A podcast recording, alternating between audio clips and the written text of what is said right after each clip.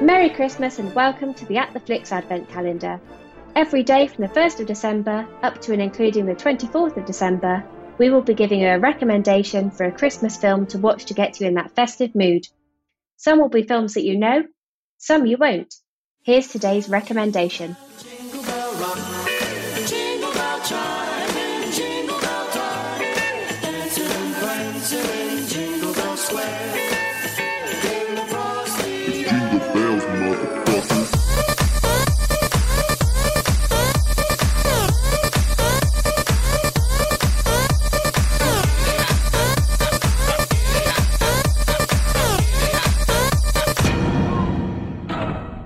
If you thought yesterday's choice was a little different, wait until you hear today's.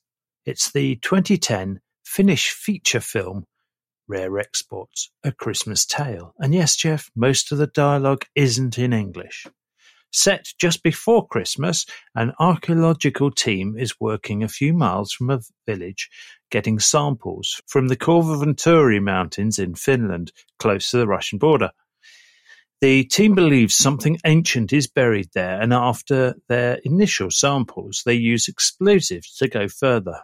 Bad move, as they unleash something ancient but far from dead. At Christmas Eve dawns, children start to disappear, and there are some strange sightings of an old, malevolent-looking, naked man. We finally found something else than just plain rocks and dirt.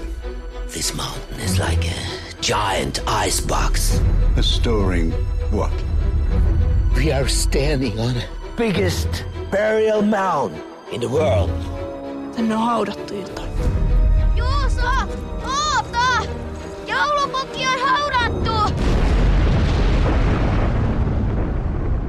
This is a playfully dark tale and a fiendishly entertaining Christmas yarn, straight-faced black comedy and all rooted in Northern European legend and lore.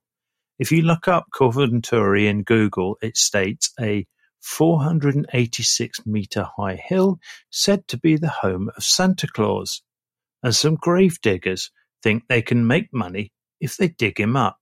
Real-life father and son Jorma and Onni Tommila star in a classic horror film that even I can watch. It's rated R mainly for the use of the F word and for nudity. One of the reasons we can't create YouTube videos, isn't it, Jeff? Oh, and some dead reindeer.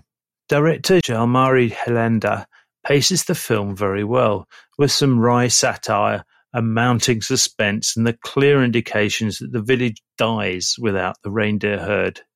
Young Onni Tommila does sterling work as the terrified youngster, especially when he reads up on the legend of the demonic Krampus and what happens to naughty children. His dad, who needs to be both mother and father to his son while also being the owner of the village abattoir, is very good in an understated role, mourning the loss of his wife, a son he doesn't understand, and his responsibilities to the village.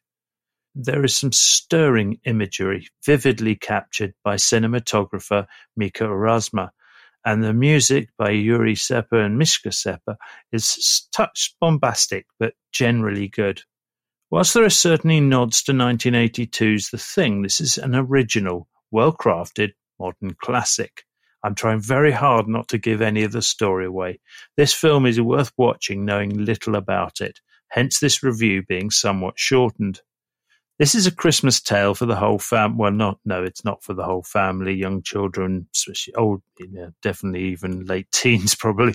There are quite a few dead reindeer, to be fair. Oh, and the twelve-foot tall creature is definitely naked. A unique origin story, and there's a twist that you'll have no chance of spotting.